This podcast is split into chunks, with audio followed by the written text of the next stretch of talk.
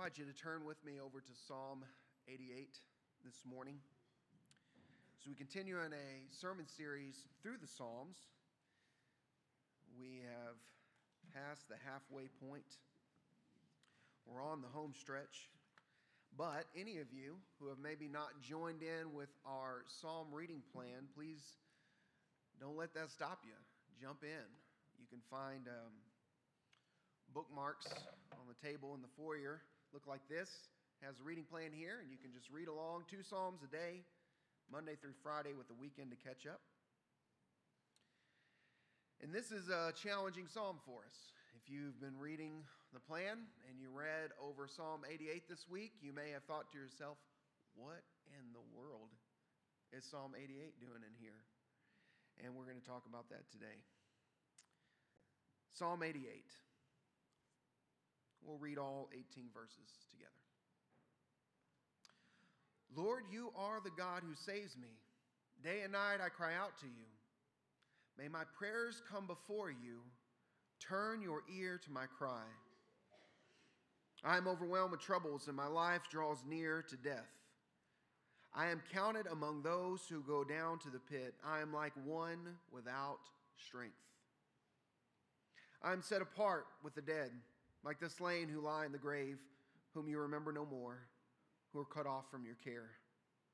You have put me in the lowest pit, in the darkest depths. Your wrath lies heavily on me. You have overwhelmed me with all your waves. You have taken me from my closest friends and have made me repulsive to them. I am confined and cannot escape. My eye, my eyes are dim with grief. I call to you, Lord, every day. I spread out my hands to you. Do you show your wonders to the dead? Do the spirits rise up and praise you? Is your love declared in the grave, your faithfulness in destruction? Are your wonders known in the place of darkness, or your righteous deeds in the land of oblivion? But I cry to you for help, Lord. In the morning my prayer comes before you. Why, Lord, do you reject me and hide your face from me? From youth I have suffered and been close to death. I have borne your terrors and am in, and am in despair. Your wrath has swept over me. Your terrors have destroyed me. All day long they surround me like a flood. They have completely engulfed me. You have taken from me friend and neighbor. Darkness is my closest friend. This is the reading of God's word. Amen. You may be seated. And as you are seated, we do have Kingdom Kids today. So any of our kids who are going to be participating, those who are four years old through second grade can head to the foyer in the back with our Kingdom Kids workers, and they're going to head next door to our education building where they will have a chance to learn and worship at their level, and they can be picked up from the educa- education building downstairs after the service today. Uh, one brief announcement before we pray and take a look at Psalm eighty-eight. Um, I had Lily make up some uh, magnets for us. Lily is serving as our youth ministry assistant. And as you know, right now we are without a youth minister. And our previous youth minister, Josh, also was our music minister. So we've been without a music minister. And uh, thankfully, we've got some really talented and gifted people, as you saw this morning, that God has blessed us with to help lead us in worship. So we have a lot of really wonderful volunteers in our youth ministry. And that has been going really well. But we still need a point person, someone God is going to raise up and call out to take on ministry leadership in our youth and ministry leadership in our music, uh, our worship ministry. And so I asked her just to make up these little magnets as a reminder to us to pray for who God would have leading in those very important ministries in our church. And so I want to encourage you, take one of these. They're on the table in the foyer. And as you go, just grab one, put it on your fridge. And every day you walk by it, perhaps you'll look at the verse and read and pray. The verse is Luke ten two. It's the words of Jesus. He says, the harvest is plentiful, but the workers are few. But then he tells us to ask, to pray, to ask. And that's what we want to do. Ask the Lord of the harvest, therefore, to send out workers into his harvest field. And so Jesus invites us to ask for workers to take on the work of doing ministry. And, of course, ministry is for every single one of us. And everyone who calls this church family their home, we want to see you get plugged into ministry. Some God calls out to lead ministries and to lead those volunteers in those ministries. And that's what we want to be praying for specifically. So please grab one of these, stick it on your fridge. And I had a minister friend tell me that what they would do as a staff is that they would pray every day at ten twenty, because it's Luke ten two, or you could go, I guess you could do Luke, you know, ten o'clock, ten oh two, whatever you want to do. But they did ten twenty. Every day at ten twenty, they would pray for more workers in the field. So that is the announcement. Grab one of those on your way out, and please be in prayer for that. Now, before we jump into Psalm eighty-eight, let's pray together. Would you pray with me, please?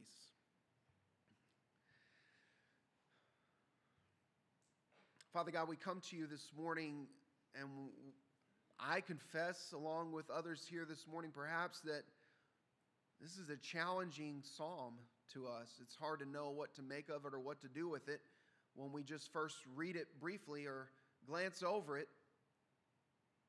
But God, I've come to understand and believe you have something really important to say to us through this lament, this psalm of heartache.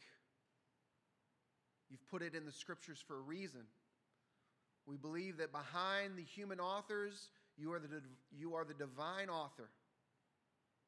That behind the pen of men who have written the scriptures, you are the inspiration, your Holy Spirit guiding them. Even here in Psalm eighty-eight, to express to us who you are and who we are, and the life you want us to have with you, and the challenges that we find and seeking to live that life. So for all this, God, we ask that your Holy Spirit will work in our lives here in these few moments we have together to help us to understand what you have to say to us through your word, that we might leave this place more in love with you than when we came and ready to obey you each and every day. This we ask in the name of Jesus. Amen. Amen. Well, I've heard this phrase before, and I don't often, I've never corrected anyone who've said it. But I'm going to tell you a little bit about what I think about the phrase, because it's found here in Psalm eighty-eight. I've heard people say, maybe you've said it, maybe you've heard people say it, never question God. You ever heard that phrase before? Raise your hand. You ever heard that phrase before? Maybe you've even said that phrase before. Never question God. I want to question that question and ask, is that true? The psalmist is in a tough spot. One of the things that often happens in the Psalms is that it's written in some historical setting, but it doesn't give specifics to the setting, because the idea here is that these are prayers. These are poems, songs even, uh, put to music to be sung. And they are meant to be general, that we can all apply it to our lives, no matter the circumstances of the person who wrote it. So we don't really know the specific circumstances of the person who wrote Psalm eighty-eight, but we get some ideas within this psalm of what's going on in their life. First of all, they feel overwhelmed with life. I won't ask you to raise your hand again, but I bet I bet we'd have a lot of hands in the air if I said, are you overwhelmed with life right now? Or have you been overwhelmed with life in the last twelve months, twenty-four months? Most of our hands would go up, wouldn't it? Because life has been, for us, a little overwhelming at times. And so we can relate right away. Verse three and verse seven, the psalmist says, I am overwhelmed. Verse three, I am overwhelmed with what? Troubles. He says, what's worse is the psalmist, at least it feels like to him, this feeling of being overwhelmed with troubles has been going on a very long time. This is not a passing Monday blues kind of situation, you know, had a bad hair day kind of deal. I don't have those, thank you, Lord, but some of you may. Bad hair days, nobody? Are y'all awake today? Okay, all right, just want to make, you tracking with me? All right, okay, let's go. What he says here is I'm overwhelmed, and it feels like I've been overwhelmed since I was a youth. Verse fifteen. So this is not just a fleeting situation. This is something he's been dealing with. What is he overwhelmed with that he's been suffering from since youth? We read that it seems he has lost his strength physically. He's, he's staring death in the face. We see that in verse three. I'm overwhelmed with troubles. My life draws near to death. He says, I am counted among those who go down to the pit. I am like one without strength. And somewhere in the midst of this overwhelmed life that he's going through, he recognizes that the people that were closest to him have begun to distance from him. Perhaps because he is so overwhelmed and life is so challenging, other people don't even want to be around him anymore.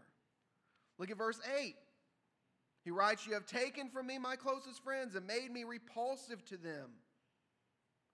In the beginning of verse eighteen, you have taken from me friend and neighbor. So not only is he facing death, not only is he losing strength, not only that, but he is lonely. So it's not hard to understand why he would feel forgotten and rejected. Verse five, I'm set apart with the dead, like the slain who live in the grave, whom you remember no more, who are cut off from your care. He's saying, I feel forgotten. Verse fourteen, he says, why, Lord, do you reject me and hide your face from me? He feels rejected, forgotten, and rejected. So what does he say about his life? He describes his life like this. It's darkness. My life feels like darkness. He says it's like in verse six, as we read a second ago, it feels like I've been, I've been lowered down in the darkest of pits. And so it ends on a not so cheery note, as he is characteristic of the rest of the psalm. He says, darkness is my only, or darkness is my closest friend. That word dark, that describes perfectly this troubling psalm. In fact, if you were to read this in the Hebrew, I came to find out, darkness is actually the last word of the psalm. My closest friend is darkness. There's no happy conclusion. It's not the only psalm of lament. It's what this is called. But they often end with a hopeful outlook. In fact, even throughout the psalm, there's not even a note of praise of God.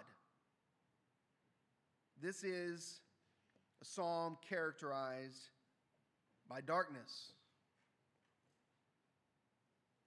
The good news is, of course, if you've been reading Psalms with us, you know this is not characteristic of the Psalms. This is not, you don't find these kinds of Psalms on every page. In fact, the only Psalm that really comes close to this Psalm is Psalm thirty-nine. So what this means, what this tells me, knowing that there's really only two psalms kind of like Psalm eighty-eight. No cheery ending, no praise of God in the middle, just a dark psalm. It's first, it tells me it's rare, but second, it tells me it's possible. First, it tells me it's a rare thing to relate to God like this on a regular basis. This shouldn't be characteristic of the life of a believer. twenty-four seven, all day long, always and forever. But it is possible to sink into these depths, to go this low, to feel this darkness. While it is rare, could be or should be, it is possible.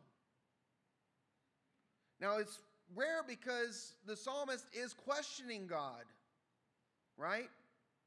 We pick up in verse ten, he is questioning God. He says, and it's and it's not just a general questions, God, what about this? Or God, have you thought about that? He's sarcastically questioning God. He says, do you show your wonders to the dead? Do the spirits rise up and praise you? Verse ten. Is your love declared in the grave, your faithfulness in destruction? So on and so forth he goes. What is he saying? He's saying, God, you know me. I want to praise you. But you've made my life miserable. So how can I? If you kill me off, can I praise you in the grave? It's that kind of response to the situation that the psalmist offers God. That's not the content of our prayers most of the time, nor should it be. Most of the time, we should say with Isaiah, look, I don't understand what's going on in my life or in this world. I can't figure it out, but God, you know. Isaiah says in Isaiah fifty-five, eight, and nine, for my thoughts are not your thoughts. These are the words of God from the prophet Isaiah. Neither are your ways my ways, declares the Lord. As the heavens are higher than the earth, so are my thoughts, my ways, higher than yours. That should kind of be the default position of the Christian. So this is a rare thing the psalmist is expressing in Psalm eighty-eight. But it's possible to approach God with our most bitter questions about the circumstances of life we find ourselves in.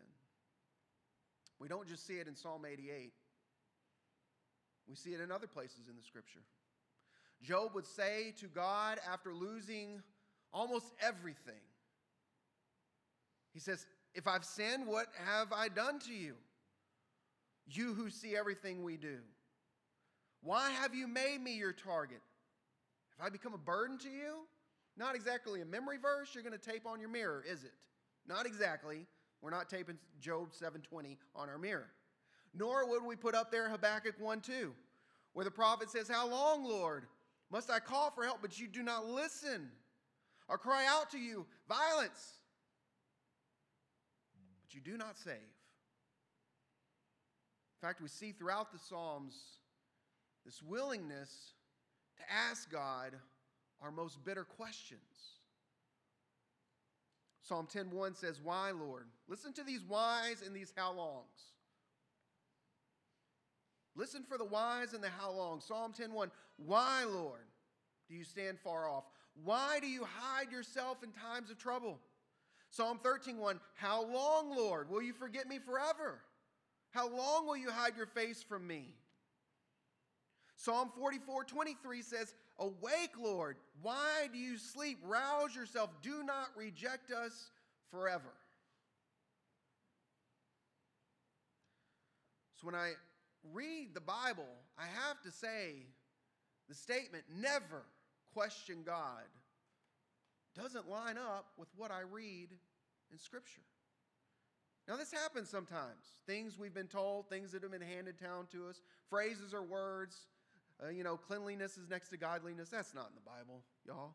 I mean, it helps get the kids in the bath, but it's not in the Bible, right? We, we get handed some things that aren't actually biblical, and this idea of never question God is not a biblical statement. You're not going to find it in Scripture. You're going to find things like this. Certainly, you're going to find some things about trusting God. You're going to find some things about, you know, you don't get the big picture like we saw in Isaiah. We're going to see a lot of Scripture like that too. We got to take it as a whole. We don't just isolate one passage and make it the whole, right? Psalm eighty-eight isn't characteristic of all of the Psalms. So my point is not this is a regular occurrence in the life of a believer to question God. It's the opposite of that. I'm saying it should be a rare thing, but it is possible. How do we do it? What's the right way to handle ourselves? I picked Psalm eighty-eight because I believe, while we may not be in the shoes of the psalmist here, may not be our strength in our life and our closest friends and neighbors, may not be all of that kind of loss, most of us at some point are going to be in that darkest and lowest of pits. And we're going to feel the things that the psalmist felt. True or untrue, accurate or inaccurate, we're going to feel like, God, it seems like you don't hear me, you're not, you're not for me, you're not helping me, I'm asking. And I want us to do that well. Because here's what Satan wants. Satan wants to get you so discouraged in those darkest of pits that you just avoid God altogether. And that's not what you're going to find in Job, in Habakkuk, or in the Psalms. What you're going to find again and again is people in their darkest and lowest moments, they're moving towards God.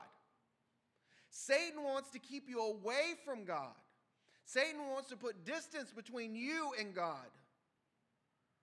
And I just want to say to you, in those darkest and lowest of moments, when it feels like Darkness is your close friend, not God.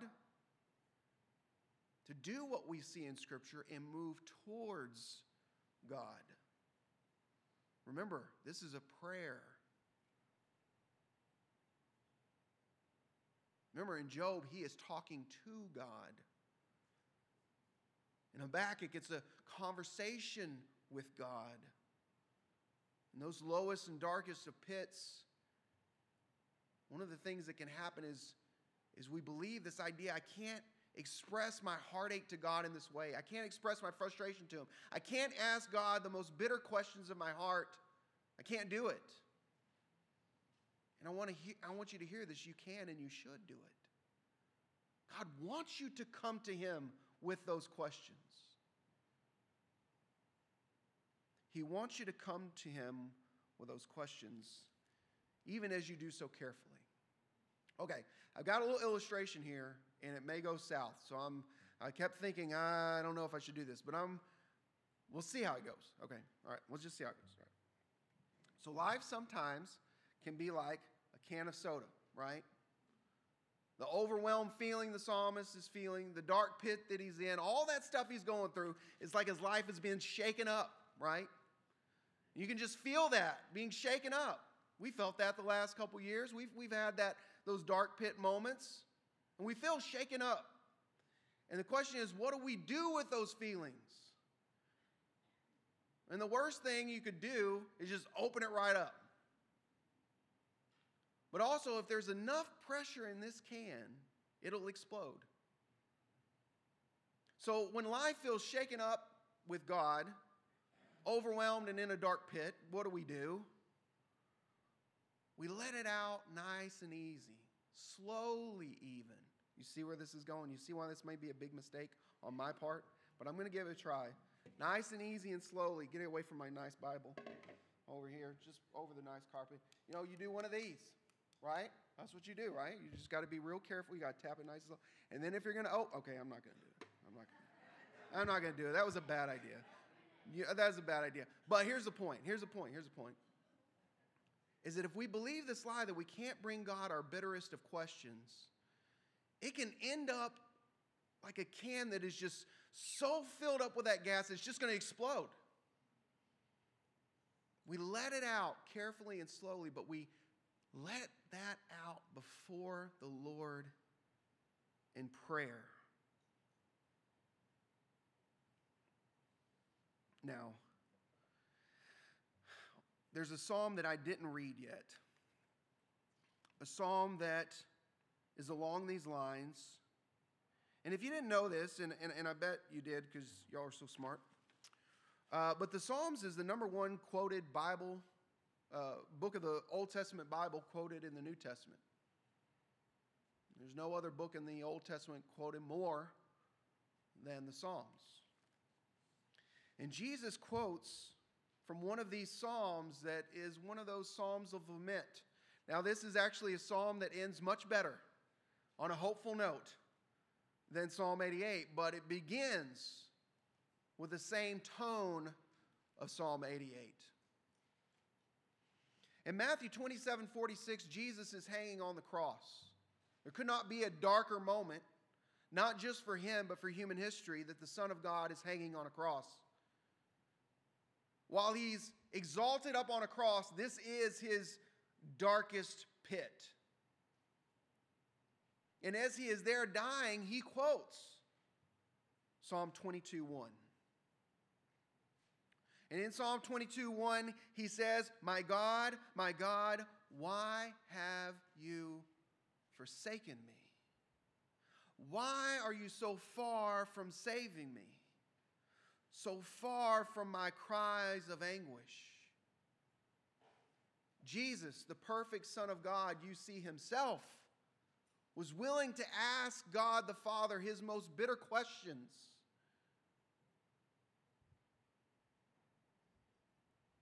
What Satan would want is for you to keep that bottled up or canned up, as it were.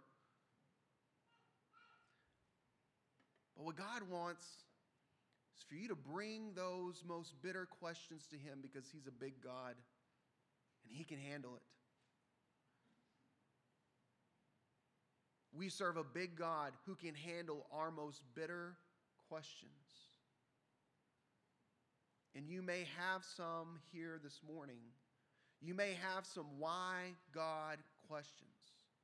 You may have some for how long God questions. You may have some where are you God type of questions.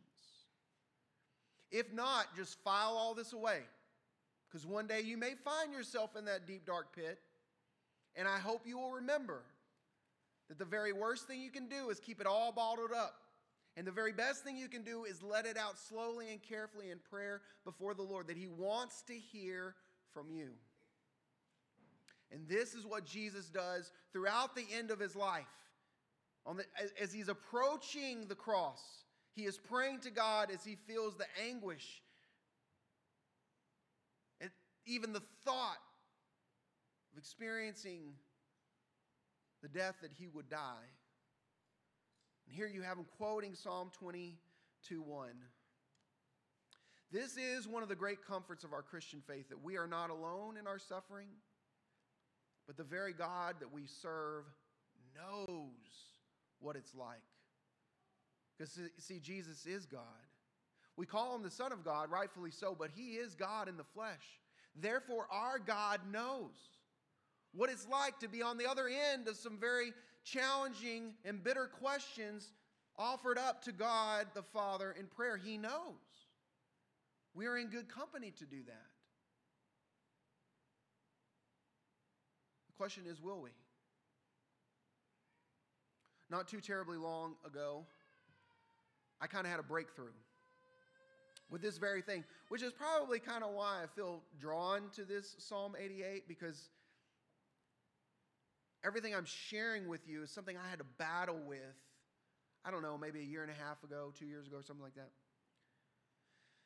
Because I had always kind of had that same impression. I can't, I can't let out those bitter feelings and thoughts that I might have towards God. But something in me just had enough, and it came out. And when it did, that slow release, carefully prayed in the presence of God, not posted on Facebook, not shouted at other people, but just prayed to God. He heard. He heard me. And He heard the psalmist. Three times we see the psalmist says, I keep praying to God. I'm not going to give up on talking to God about these difficult things, these difficult situations He's placed me in. So I just encourage you, as we get to the end and we have a chance to respond to the Lord, that you would express to Him some of those bitter questions that maybe you have.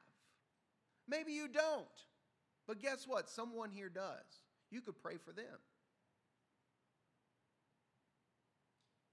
But what Satan wants is for us to keep our mouth shut, to allow distance to, be, to grow between us and God.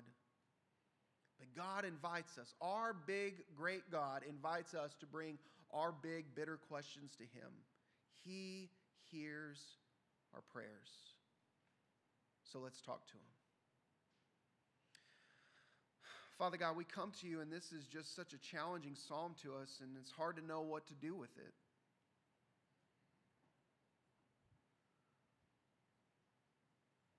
It may bring up for some here this, this morning some really bitter questions they have that perhaps they've longed to ask You, but they have not felt that they had the permission to do it. But we can do it.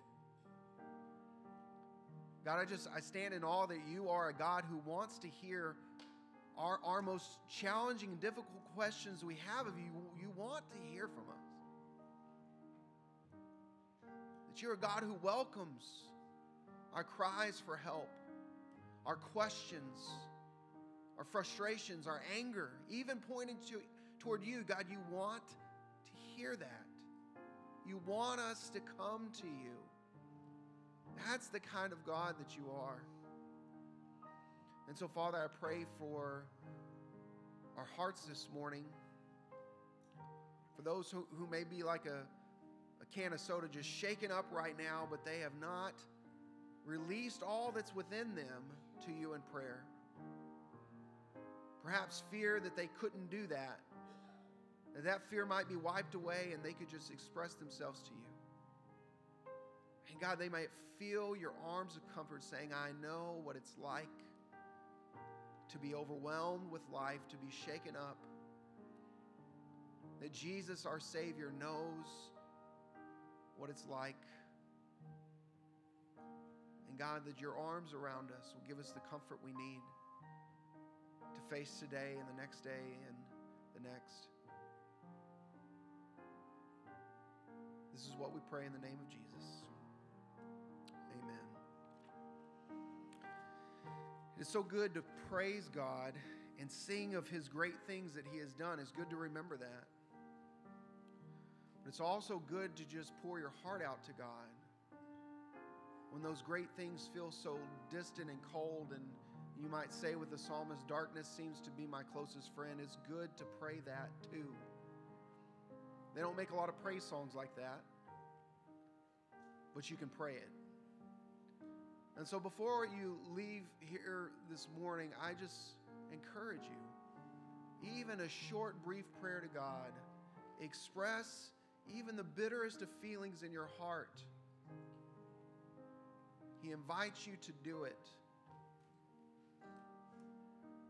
And even from there, we can praise Him. And that's what we'll do.